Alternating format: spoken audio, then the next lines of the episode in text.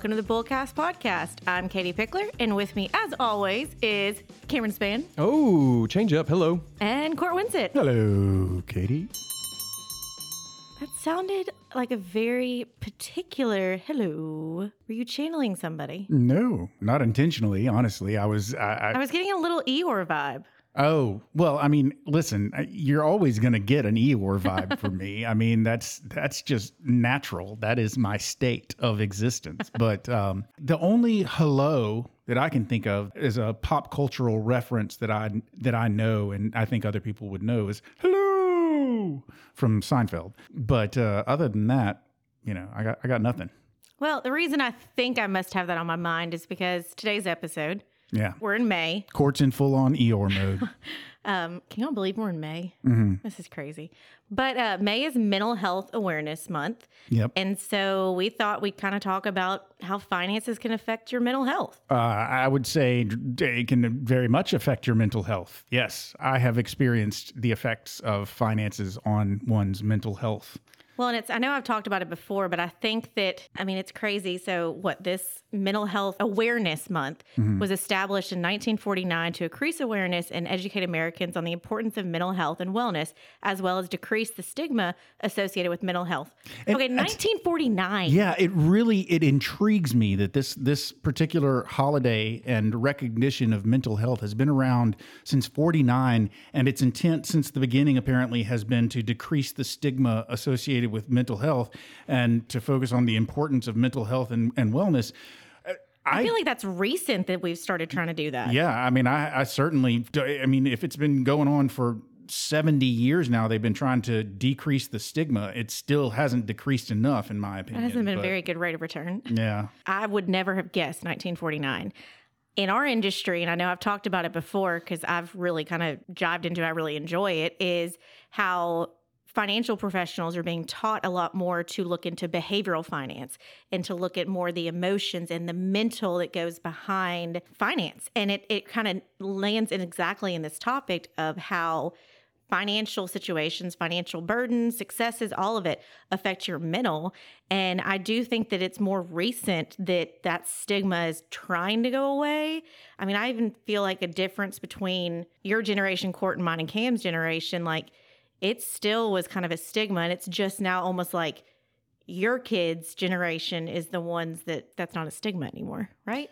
Do y'all feel that? Speaking of mental health, I've been texting. I almost had a mental breakdown over some logistical things, but it's mm. all good now. So I'm back. Oh, but uh, yeah, mental mental health is so important. But don't you feel like it was kind of a? it still was kind of a, you didn't talk about it even when we were in like high school, oh no way, no way. When, when, It's, okay, it's so suck it up. Yeah, Yeah. let's Suck it up. let's talk about the let's talk about the different generations. For instance, you know, just baby boomers, Generation X, uh, millennials, and then uh, Generation Z. Do they have a? I think Are my kids still are still Z? Z. They're still Z. Okay.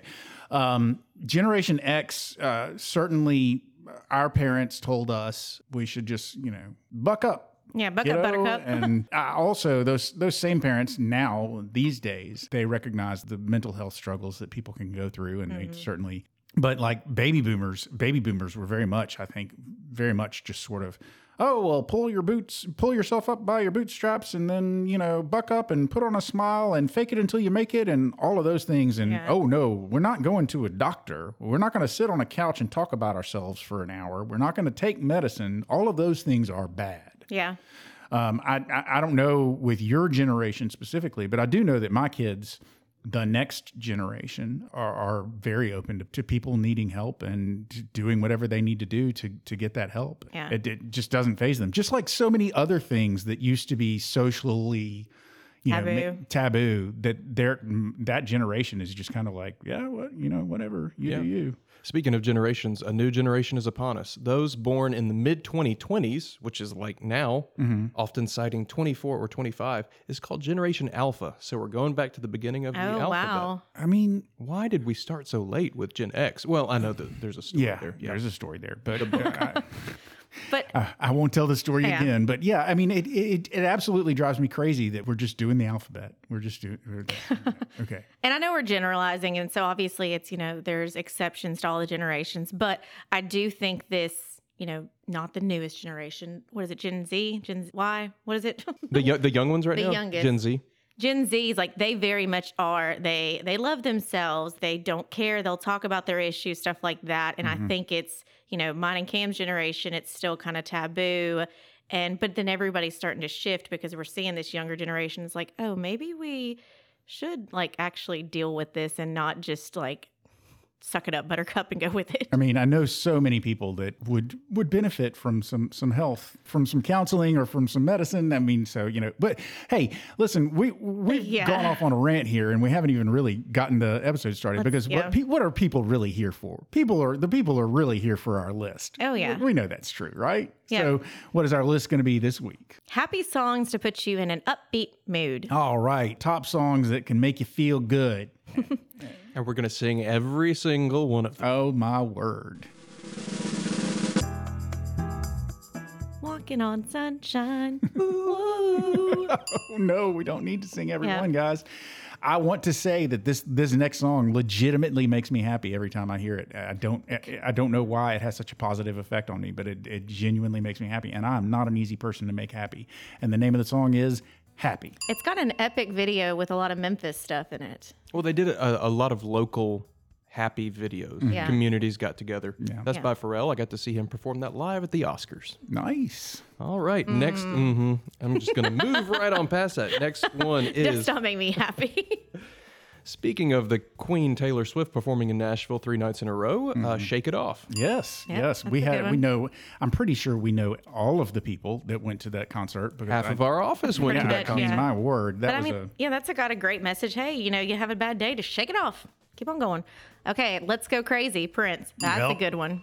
that's a that's a great mm. song. It's a great song. Rest in mm-hmm. power.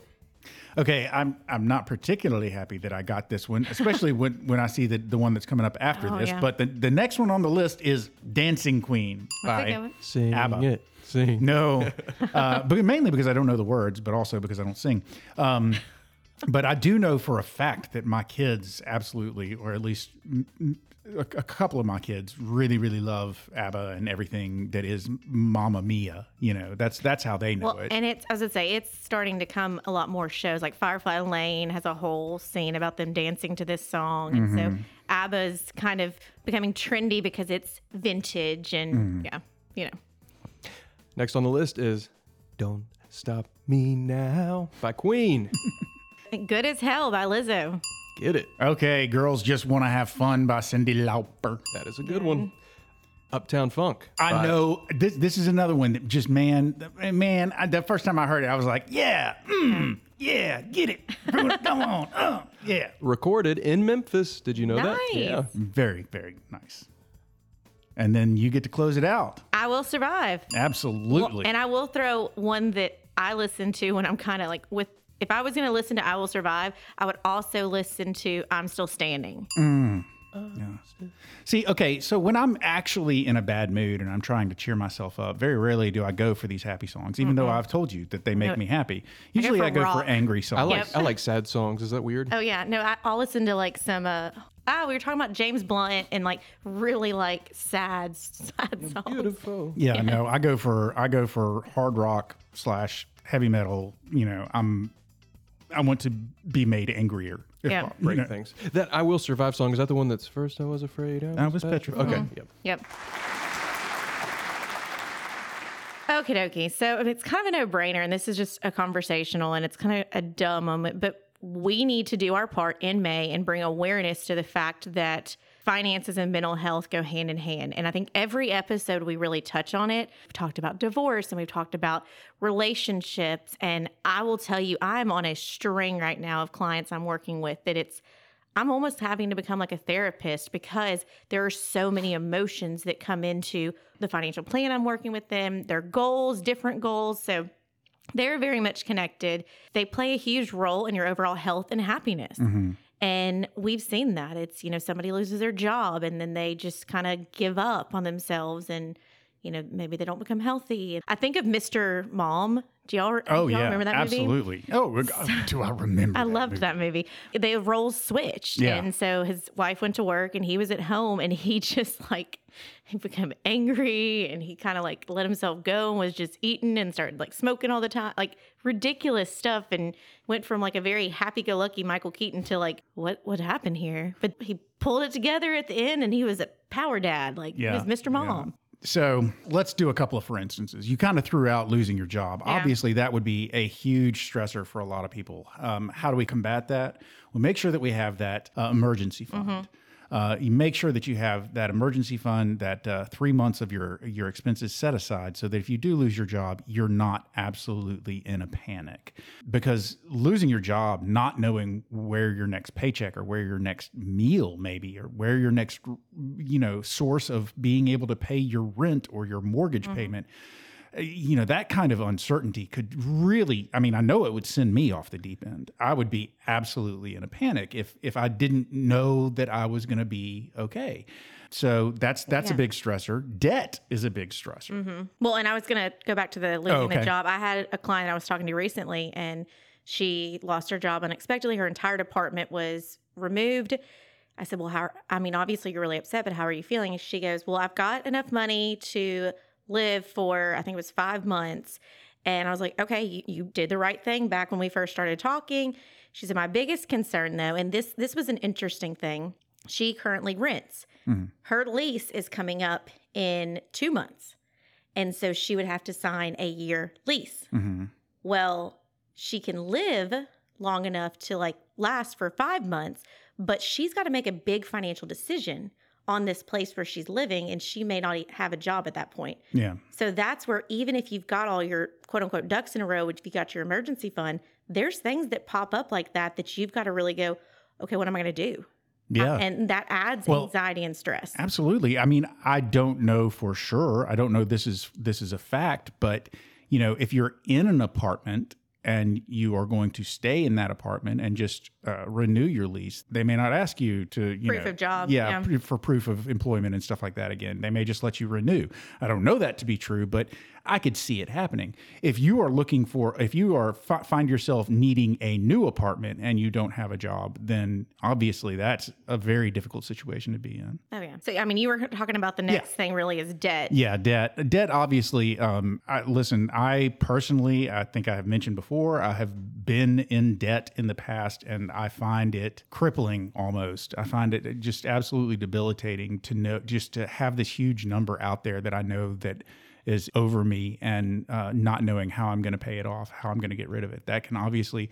It can make a person depressed. It can make them stressed. It can have a very negative impact on your outlook. So, Debt is a very lonely, lonely place to be. Debt is different to every single person because someone may just have their debt of their house and their car The good debt. and the good debt, and they may be like, I'm so stressed out. I have debt. I don't like this hanging over me. Mm-hmm. Versus someone who may be like, oh, you know, whatever. They've got like a ton of credit card debt and house and mortgage or house and cars. But that's kind of where it wraps into your relationship with money and how you feel about the debt, how you handle it, because there are some people that will never feel like there's enough money. They will always have anxiety that they can't spend the money, they can't have the debt because they feel like it's something bad's going to happen one day and they're mm-hmm. not going to have enough.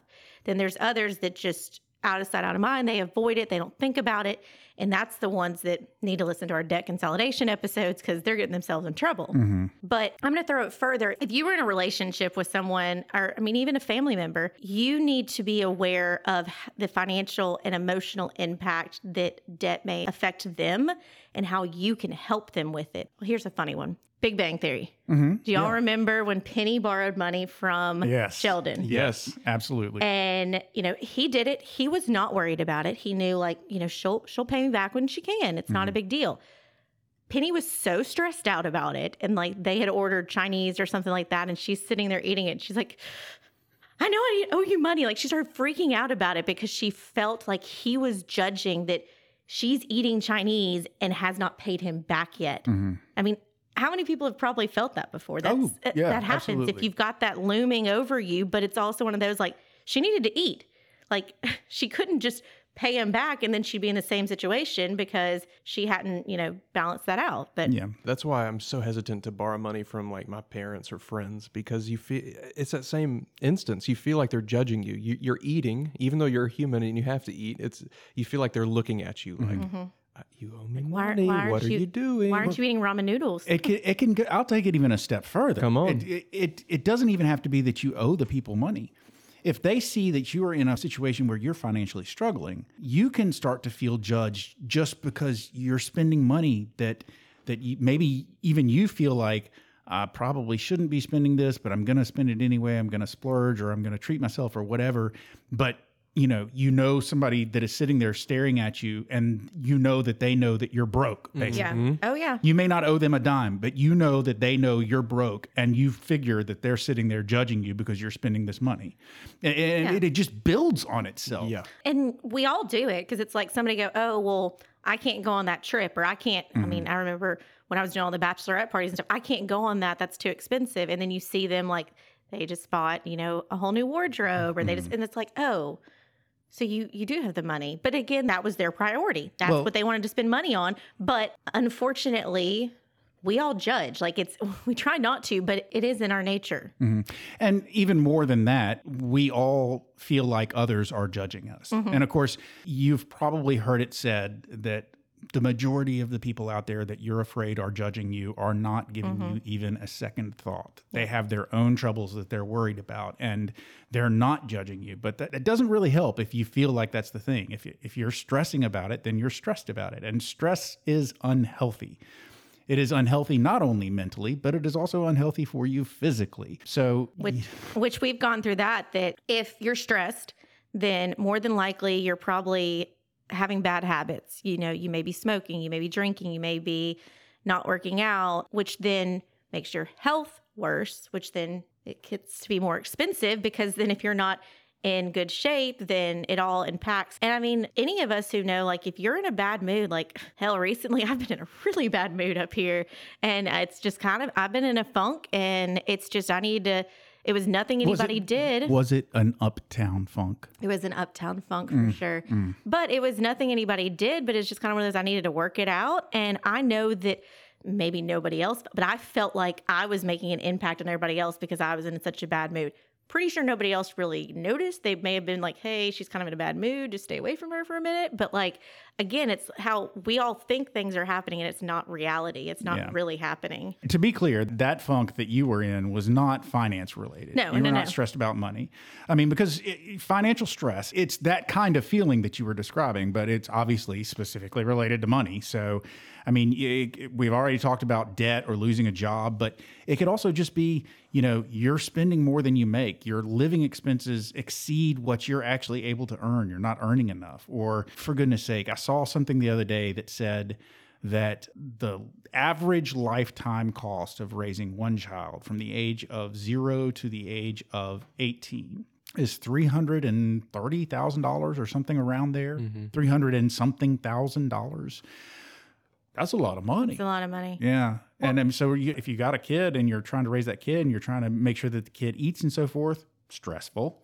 Um, you know, if you if you've got multiple kids and you're dealing with multiple expenses, and then you start, golly, you start thinking about the child's future, and you know, paying for their college and paying for their weddings. What about when they start driving? You're in the middle of that. I mean, y- you're Yeah. paying for cars. Yeah, yeah, it's uh, whew, and we've said this before people do not like talking about their finances. Mm-hmm. When someone comes and talks to us and they trust us they get that you know relationship with us and they tell us about their deepest darkest financial stuff pretty much everything's on the table. They'll tell us anything because a lot of times getting it out of them is like pulling teeth. it really is. And once you get it out of them then you really do have that almost like therapist type relationship because they're going to tell you everything it's going to you know the good the bad and the ugly. Well, like for instance, you know, when a client comes in and they're stressed and they're they're in a bad money situation, and you you pull and you pull and you pull and you finally you basically it comes out that their spouse is is you know just- gambling yeah, or something yeah. just spending money, uh, just out there running up debt willy nilly without really any thought for the effect that it's going to have on you or the rest of your family or whatever. Highly stressful, but it doesn't just affect your financial position. It affects you mentally. It affects your marriage. It affects, you know, it just, it, It whittles this down to your kids. Your kids can feel it. Oh yeah, absolutely. Your kids, especially if you have, if you ever uh, accidentally slip up and say something negative about your spouse or about their spending in front of a kid, the kids hear that. They pick up on that, and that stuff can be. Oh yeah, if you were like, "Well, we can't go to the beach this year because Daddy spent too much money at the tracks," like, I mean, don't say that. But sometimes people get to the point where they are so they've kept it bottled up so much that then it explodes, and then it either ends in divorce or they just air it all out to everybody because they are just mad, and that doesn't help anybody. And it's it almost I feel like uh I remember Game of Thrones, the whole like shame, shame. Yeah. Like that happens. It's it's the person that feels like they've put them put the family in that financial situation. Mm-hmm.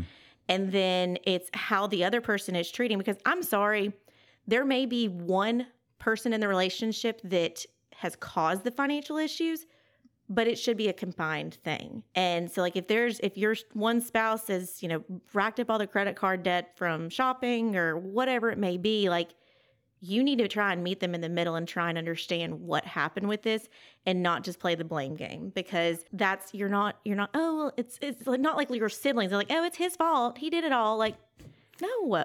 And I think we've touched on it before, but I don't know if we've ever done a list that is like these are the top 10 major causes of people running up debt. You know, number one, hospital bills. Number two, shopping. Number three, gambling debt. You know, I wish we had a enabling list like children that. Yeah, I mean, all of that stuff is just it can be it can be a stressor.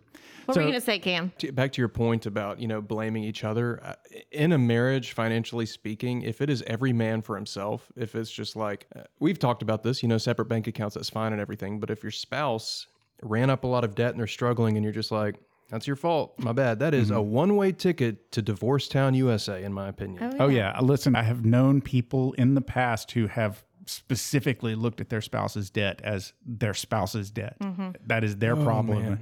They're they're going to have to worry about that, and th- those people ended up divorced. So yeah, You're married, you're yoked together. I mean, you should be able to share problems. I'm not saying it's an easy task when your spouse racks up a lot of debt or has mm-hmm. gambling problems, but maybe that's where therapy comes in handy or Yeah. Are we marriage therapists? I, Is that our spin-off no, podcast? no, I've, I've because kind of I'm- ended up being a financial therapist sometimes just trying to help people I'm certainly not qualified to, to No. give anybody else marriage advice, um, although I maybe do occasionally. It's usually unsolicited, and I'm not sure how good the advice is. But, you know, we're definitely touching on all of that. Finance, it's just, it really is a very good demonstration of just exactly how much finances touches on every aspect of your life, from the romantic to the mental health. I mean, it causes depression and anxiety. If you're depressed, uh, if you're anxious, you know, what else goes with that? Well, insomnia. You can't sleep. And if you can't sleep, guess what happens? Your depression and your anxiety gets exacerbated. It's like a never ending cycle never-ending. of garbage well horribleness. And there's two things that I want to talk about. You're almost embarrassed. I had one of my really good friends. Um, she had a situation. You know, she was in high school, so she maybe had her little like pizza gig or whatever, but she was not the main contributor to the family. Parents had a situation down on their luck, and she was very embarrassed by it. But she wasn't eating lunch. She was skipping lunch to try and save money for the family. I found out about it in a roundabout way, and I was kind of frustrated with her. I'm like, why didn't you tell me? Like, I, I could have stepped in and helped. And I get looking back at that situation from both sides of it mm-hmm. because she was embarrassed. She didn't want to have that guilt over her that I stepped in and helped. But it's also like, there's got to be, there's got to be some middle ground here because now I'm really about to go on a soapbox. There's a big issue in this world right now, a mental health issue. There really is. And I feel like there's a lot on the rise of suicide right now. And a lot of suicide is directly related to financial struggles. There, there's a ton of that right now. Um, I think there was somebody recently, a TikTok star or something like that. They were in financial hardship and he killed himself. No, we're really going there. Ah, Well, no, but I mean, you. and no, it's a you've serious issue. address I just, yeah, it is an absolutely a serious issue. Some And- people think the only way to get out of this debt is just to go, to leave. But my point on that is there needs to be a middle ground. You know, we need to be checking on our people Mm-hmm. and we need to also in the for instance of like my friend, like she needed to know that like she could come to me with Mhm. those things. And so I think that's where we almost need to make it more acceptable to talk about money a little bit more with our family and our friends, um, which I know it's a fine line because then you've got, you know, cousin Eddie showing up who's a moocher. Mm-hmm. But I think that that may help some more that there may be situations where it's like, hey, gives a, a light on their situation. Say, hey, well, go go talk to Katie over at Pickler Wealth and see if she can help you look at your situation. She did wonders for me because really a ton of people don't talk about like, oh yeah, I went to them because I was up to my eyeballs in debt. Like you're not going to solicit that usually. Yeah. And so I think that sometimes if you talk to somebody, you may find out there's people that are willing to help you. And it may not be helping you of giving you money, but just like, look, no, I, I got you. I'll help you with this. And that kind of goes to the withdrawal from social interactions. I know I've talked about this before, but having that understanding of the social norm and trying to keep up with everybody there is a lot of people who go into debt because you know maybe all their friends can afford to go to all these lavish dinners and you know go buy all this stuff and you can't afford to do that but Mhm. yet you're still trying to keep up with it There's a Friends episode about that. The one where they tried to keep up with the Joneses. I'm just kidding. It's the one where uh, Chandler and Monica and maybe Phoebe, but I think it was just Chandler and Monica were were basically like, "Hey, let's go out to dinner," and the other three were like, "Hey, we're broke, and you're constantly wanting to go out to these fancy places and split the bill, and we can't do that, and it's getting really frustrating." And it's like the whole point of the episode is kind of that that lack of communication among friends that they're you know that, that you sometimes you may not realize that there's somebody else that's really financially struggling out there. And they may be a very close friend of yours and you may not be aware of the fact that they're financially struggling. So it's a good idea to check in with them. And well i'm not gonna i'm not gonna bullseye it up because that's my bullseye but no no no we're not you there just wait it's Yeah, keeping up. i got with a good one Keeping up with the Joneses has been around since the dawn of humanity, but I feel like it's really amped up since the dawn of the social uh, media. Oh, yeah. where you just see the best version of people and what they have, their cars, their houses. We're all guilty of it. It's uh, it's a terrible thing. i have a friend who wrote a song called keeping up with the joneses and it's a really good song i like it and i'll have to play it for y'all when we're off the air because i don't have his permission to play it on the air But I would love to hear it. it's interesting it's a good song you know, before we go to the actual flip side of like the good financial mental health part of it, you could also be like, I'm a bleeding heart. And I have gotten myself in financial situations where I've really been anxious and nervous about, you know, oh, my, my bills are getting higher. I'm spending too much money. And I go back and I'm like, well, but that wasn't on me, and that wasn't on me, and that wasn't on me. Well, that was because we took the group out to lunch, and I didn't want people fighting over the bill, so I just paid for it.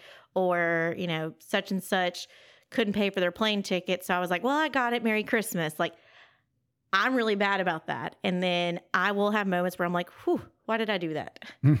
and so it's you know. And, and I'm in this financial world, so don't feel like you have to have it all together. It is a ongoing thing that's going to happen. You're going to have good days and bad days. And I think it's just knowing that when you have financial stuff come up, when you have financial situations that impact your mental health, knowing how to handle it or knowing who to come and talk to, should it, you know, be really bothering you. Because I mean, yeah, we talked about the dark side, the depression, anxiety, insomnia, you know, physical symptoms of how you can see someone like you you know how you can look at people and you can tell they're just really stressed they're on hard times like they just seem like they're almost whittling away and just really a, a shell of themselves. That can happen to people that it's just literally the weight of that debt that financial burden is on them. And then it's you can turn around and somebody who's really like on the top of the world having like amazing success with their finances and they are just oozing sunlight and just like on top of the world but then it can change in an instant. Well, I mean, earlier you mentioned um, Firefly Lane, yeah and you know, uh, Tully goes through a whole thing where she's she's the rich one, she's the successful one, whatever. But she goes through a whole thing where she's lost her job and she's freaking out because she's she's all of a sudden doesn't have necessarily have the money that she y- is used to having. I just you know it just reminded me of that. Oh yeah. I, So- I mean, pop culture has given us so many different examples. You know, it's it's been in front of our face for forever. Mhm. What's happened, but again, it's for some reason we do not talk about it. It's very taboo. You do not share. As a, a majority, most couples do not share their finances with each other. They're hiding something. Social media has pushed that on the whole, like hiding your Amazon packages, um, things like that. It's But they make it kind of cute. I've told I've, I've told the story before about the the Today Show where there was a Today Show financial contributor, uh, an attractive woman who was basically being interviewed by Matt Lauer, and she says, Yeah. do y'all remember that? Uh-huh, Uh, she says to, to Matt Lauer, you know, people would rather talk about uh, their sex life Yeah. than talk about their finances. And Matt Lauer responded, well, speaking of which, how is your sex life? And everybody just thought it was a funny thing. And then, And then it's so on brand for him. but uh, yeah, It- it's true, in, in a lot of ways, people would rather talk about their sex life than talk about finances. Mm-hmm. And that just seems crazy to me because I don't want to hear about your sex life. No, But for the most part, salary is very taboo. People do not talk about how much each other make. That is a particularly American thing, though. And I think that a lot of the time, and listen, you know, no offense to anybody out there that is an employer, but I think a lot of time, a lot of the time, that is driven by employers, um, because employers don't want employees talking about how much they make because they don't want them comparing notes. It- it- I mean, that is true. And I get that how I've wondered because I've been more on this side of like helping us hire people and stuff like that. Like, okay, well, is somebody going to think differently of this person because we're paying them this much? And, you know, this, and it's like we know a reasoning on why we're paying that person that much. Mm-hmm. But I do think it does kind of, it causes issues. And so it does. I think it starts in the workplace that we're, we're not talking about salary. So then it just trickles down that you're not going to sit there and have, you know, dinner with your neighbors and then be like, oh, yeah, well, how much did you make last year, Kim mm-hmm. and Cort? You know, you still got all that credit card debt. Like, nobody's going to talk about that. yeah, Yeah, maybe, Maybe- maybe, maybe- not as a whole with the whole neighborhood, but maybe Yeah. like with your bestie or something. Like, Well, I mean, even if you don't want to overshare, you still can share the things that will possibly help you find some relief because uh, you know, being able to talk about these things and maybe getting some advice from people is a good way to help you get yourself out of the situation that you're in. It's a good coping mechanism. some of my friends are my clients now and there's been a couple of times where they've you know gone on big trips or they've done stuff and i've like commented i was like oh have a great time. And they've texted me they're like i know this wasn't in our financial plan. Like they feel guilty and i'm like no no no I, i'm i'm your friend. I'm not your advisor on this side. Yeah. but and then I caught myself the other day because I met with a client and she was really wanting to buy something, and I said, you know, you need to save if you've got these end goals of what you're wanting to do. Like it's not worth it to buy it today. Like wait on it. And then I see the very next day she's posting it on Instagram, and I was like, oh, I see you got it. And she's like, oh, well, well, my mom got it for me, and I'm like, okay. Yeah, I mean, you know, a personal personal anecdote. Obviously, we recently took a trip. We talked. I think we talked about it on the podcast. We recently took a trip, and it was a it was a big trip for us. It's the biggest trip we've ever taken, and it was kind of a big deal. But obviously, we were like, oh yeah, people are going to be judging us over the fact that we took took this trip because you know we really. But it was a 50th anniversary trip. 50th Yeah. anniversary. But So- you feel like you had to justify it because I've heard Absolutely. I've heard Yeah. y'all say that, and I vividly remember when I was working at the nonprofit before this. I um, was driving a Nissan Murano before that, and then ended up getting a Lexus SUV. Mm-hmm. And I remember one of my coworkers going, "That's not a very good look." Because you work at a nonprofit and you're driving a Lexus. And I'm like, Ouch.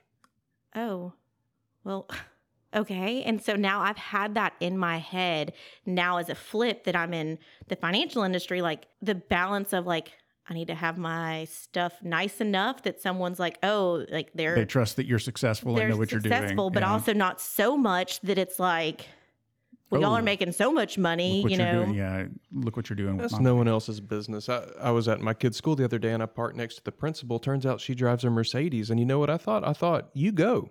You've worked hard. Get what you want. See, and that's probably most people think that, but because that one person made that Yep, comment to it's me, it's haunting you. ingrained in my brain that I'm like, well, I have to be careful with that. So yeah, a lot of a lot of I think this mental financial is truly in your head. Like there's not a lot of people backing behind it. So you're fighting your own internal battles. You know, it's it's the scary guy in your head, the enemy that you've got that built up. And which I mean, now that I think about it, I've never really studied a ton about depression and anxiety, but I feel like that that is that. Like it's mm. it's a lot of that is that definition. So again, full circle, your depression, your anxiety is very much peppered with financial. And and again, if, if you're needing help, we're gonna start talking about coping mechanisms. That's not cheap. So looking at is it worth the money to then get the help to then be in a better mindset So that's something to juggle. Yeah. Um, I will say that some coping mechanisms, some self help, uh, some self medication, and so forth that people do uh, can be much more expensive than going to a therapist and actually getting real help from a doctor. What you'll find is Retail therapy. a lot of people may may shop or um, Alcohol. yeah, alcohol. Actually, uh, smoking is a big one, and all of those things are are, are forms of, of self medication, self you know they're they're coping mechanisms to a to a certain degree. So stopping that can can definitely be a financial benefit to you, and working with a professional because, ladies and gentlemen, in case you didn't know this. None of us are mental health professionals. No. We just have an opinion on it because we see how it affects ourselves and we see how it affects our clients, the finances and the link that they have to mental health. But we are not mental health professionals, but you can you can it's okay to go talk to one. They they they can help you. They can give you healthier coping mechanisms. They can give you ways to cope with your stress, anxiety and depression that do not involve opening a bottle or lighting a cigarette or going and spending $1000 on a purse or something like mm-hmm. that. So why don't we talk about some of the coping mechanisms that are out there? Just a couple of tools that people might be able to use. And obviously, number one, I just said it a few times. I'll say it one more time. Seeking professional help. It's it's okay. And chances are you're doing something to cope with the, the depression, stress, anxiety that you have. And chances are decent that it might not be very healthy for you or that it might be financially very unhealthy for you. If you're one of those people that's like, no, I can deal with it myself just by exercising, great, good on you. I'm super excited for you. As a matter of fact, exercise is one of the things that I use to deal with my stress, anxiety, and depression. Um, so, yeah, it's out there and it's a possibility. And if you already know that, great. I'm glad. Keep doing it. It does help.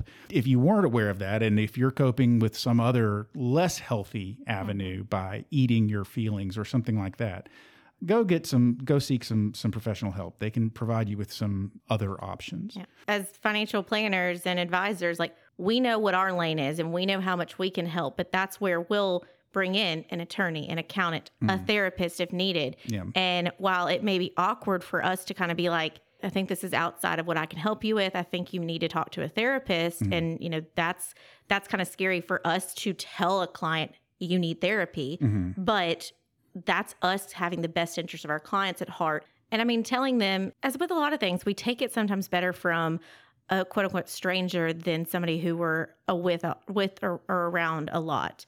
And so, yeah, we may have a financial relationship. We may be your advisor, but we're kind of at arm's length. We're not in your social circles for the most part. So you may take it better from an outside source, which is what we do. We take a look at your entire picture and see where are places for improvement. So we might be the one that can identify, like, hey, therapy might be some a good coping mechanism for you. yeah. Okay. So see one of the coping mechanisms that they have is building a, a support system. And the interesting thing about building a support system is um, you, it's almost kind of like uh, saving up for that for that emergency fund. You've got to have that support system in place before you are in crisis because a lot of times when people become depressed when they have serious issues with anxiety they're going to withdraw they're going to want to do nothing but be alone. They're going to want to sit in their eh, sit in their bed or sit in a dark room watch tv do nothing not interact not talk to people. And at that point it's really going to be difficult for a person to build a support system.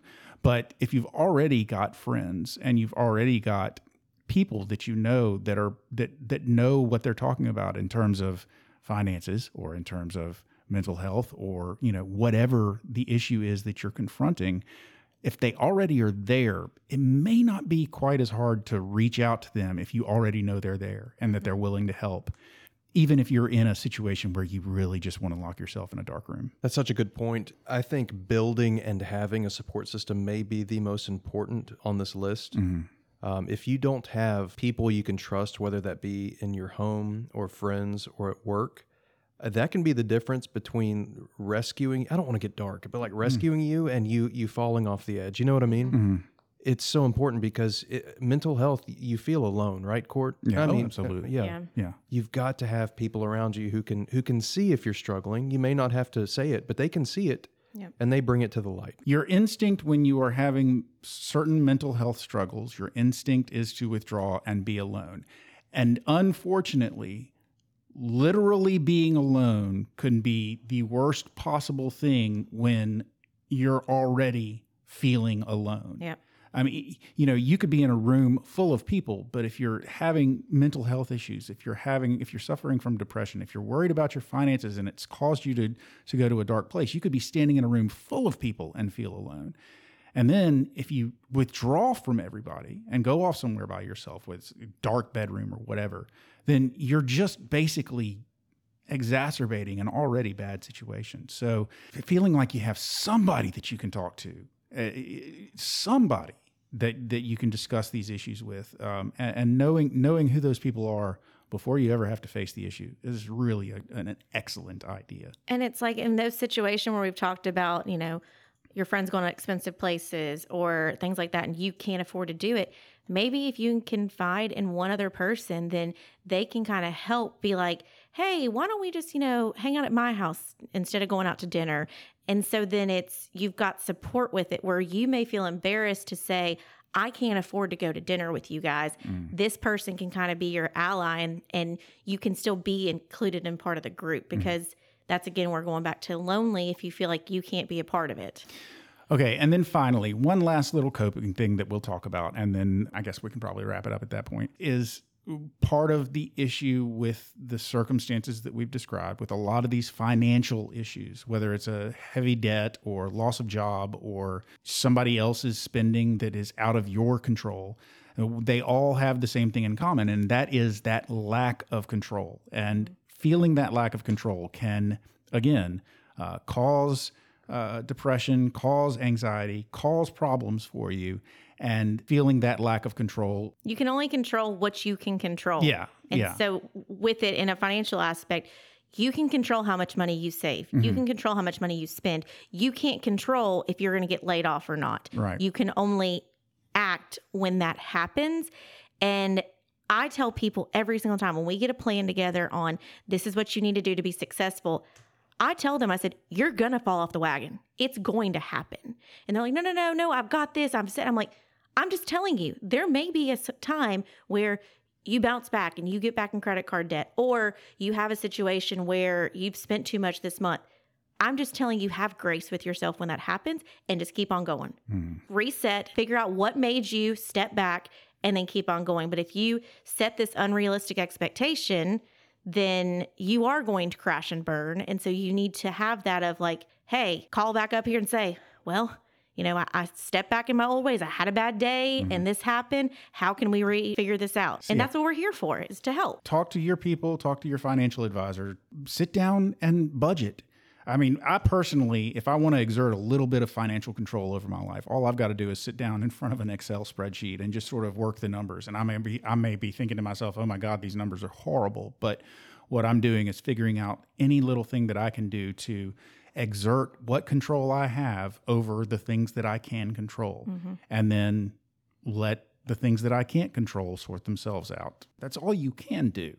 So there you go. That's uh, th- this has been a, an interesting episode, but um, I could probably go on about mental health for for for a long, long time. I time. feel like we should have a follow up to this. Yeah. I mean, it, it's a hot topic. It is something that is very, very important. It's not discussed enough. And I mean, that's where I don't know how other financial professionals are, but I try and very much be raw and honest with my clients and tell them, like, hey, yeah, I've experienced this, or no, I haven't experienced that, but you know, I, I I can understand where you're coming from, and let's try and figure out a game plan on it because at the end of the day, we're all human, mm-hmm. and just because you are in a, a mental good place, you're in a financial good place, you need to then prepare in case there's not. Mm-hmm. Everything is all about, you know, having your emergency backpack, your emergency funds, whatever it may be, and having these coping mechanisms in your back pocket whenever you may need them hmm. because you never know when you might need them. And that's, I mean, I hope that's the biggest takeaway from this episode is finances it impacts everything it impacts your your Oh, mental wait, wait, health wait, wait, wait. Are you are you doing a bullseye? Are you giving us a bullseye? Yep. A smellable. Trying to sneak it past us.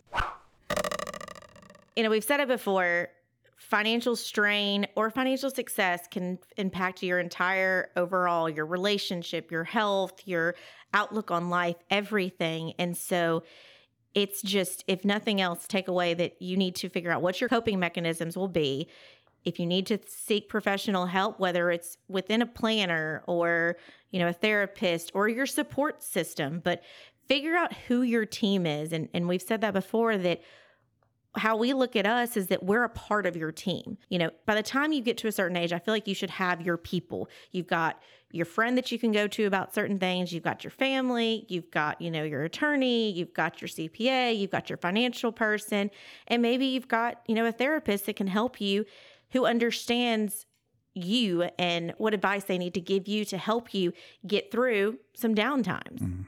Bullseye? Bullseye. Bullseye. Yeah, I actually have a bullseye this week. Um, I, I, found recently that I have I've I've struggled with bullseyes, but I've got a bullseye that I I, I want to make absolutely 100% clear, and it is this, and it is very specific. Both of the topics that we are talking about today, finances and mental health, and the relation of the two, are taboo by themselves. They are taboo to talk about by themselves. They're probably even more taboo to talk about if you're talking about both of them at the same time. Mm-hmm. But I cannot stress to you enough it is important that you talk about them if it is something that is sincerely causing you problems. It is important that you talk about it with someone. And that's all I really need to say. You're staring at me like you expect more, but I want more. I just feel like it's so important, and I feel like people are scared to say something. And I, I don't want anybody to ever. I, I, one of my big fears is is that you know, oh, they just seem so happy. They were so they were so full of life and then they took their own life and nobody saw it coming. And i that is one of my biggest nightmares is that somebody i know will be in a situation that they're not letting on about and it will be causing them problems and they may take drastic measures they may be in crisis and talking to someone might have helped them. So don't don't do that. Hmm. talk to somebody. Bullseye yeah, I know this is kind of a financial conversation, but I'm going to be more broad, kind of like you with mental health. Mm-hmm. Um, mental health issues have always been around, uh, but we discussed at the beginning of the show generational differences, mm-hmm. how the older generation didn't talk about it. Um, but I feel like we're at a, at a time in our lives where we're coming together, like as a world, to make it normal to talk about. Like, yes, there are mental health issues, but that also creates an avenue of uh, mental health being overused and kind of light and fluffy. There's this really thin line between mm, it. Yeah. So mine, uh, it's just an observation. Just because you're at work and you do something bad and the boss um, chews you out, don't say I have mental health issues because this is causing me stress you know, stress is a uh, human uh, response. Everyone has stress. Mm-hmm. But on the other hand, if you are um, suffering from anxiety, you feel trapped inside of your body. That's that's true mental health. So I guess what I'm saying is uh, maybe the older generation um, just kind of try to walk in the other person's shoes and be gentle and the younger generation don't fall into that trap of using the term mental health just to get out of uh, get out of a situation mm-hmm. you know what i'm saying oh yeah and um, absolutely you just opened up a whole nother conversation with I, that because it, it has, yeah. I did. and very trendy. I want to end, I hate to end on like a dark note, but I do want to say that um, help is available. Uh, this is Mental Health Awareness Month. And mm-hmm. so you can text or call 988. That's a suicide and crisis lifeline. You don't necessarily have to be suicidal to, um, to call or text, but it is a therapist on the other side who can help you. So. And no, the the rumors that you've heard on social media that they're using this to track people and keep them in a, a, a logbook of uh, everybody out there who's ever had a mental issue, those those rumors are not true. These are professionals that are simply there to help you if you are in crisis. So don't believe everything that you read on Facebook. And again, that is 988. Let's bring in that closing bell. Well, what do you know? There it is, ladies and gentlemen. That is the closing bell. You have made it to the end of yet another episode of the Bullcast podcast, recorded in our brand new studio. How you liking that, folks? We even got Baby Yoda over here now. Mm-hmm. Anyway, if you like what you heard and you'd like to hear more, please feel free to go to your favorite subscription service and sign up to have our podcast beamed directly to your listening device every single Thursday at noon. If you'd like to find out more about Katie Pickler, Cameron Spann, or Cort Winsett, please feel free to go to our website and uh, maybe drop us a note, uh, suggest a topic if there's something you'd like to hear about, or if there's a guest you'd like to suggest. We love hearing from you. That website is bullcastpodcast.com. And also, if you like pictures, we have an Instagram handle. That handle is at bullcastpodcast. And we always have words to say on the Twitter. That is at bullcastpodcast as well. We have a Facebook page. The Facebook page is Bullcast the Podcast. You can check us out there. And finally, ladies and gentlemen, Cameron, Katie, and I all work at a place called Pickler Wealth Advisors. And if you'd like to find out more about what we actually do for a living, more about how we might be able to help you solve your problems, find out about our amazing team and our boss, David Pickler, please feel free to go to that website and check it out. That is picklerwealthadvisors.com. That's advisors with an O. Not an E. Ladies and gentlemen, we've given you a pretty substantial amount to chew on today. So I hope you're still with us. I hope you enjoyed it. Uh, for now, I'm Cort, I'm Katie. I'm Cam. and we're done.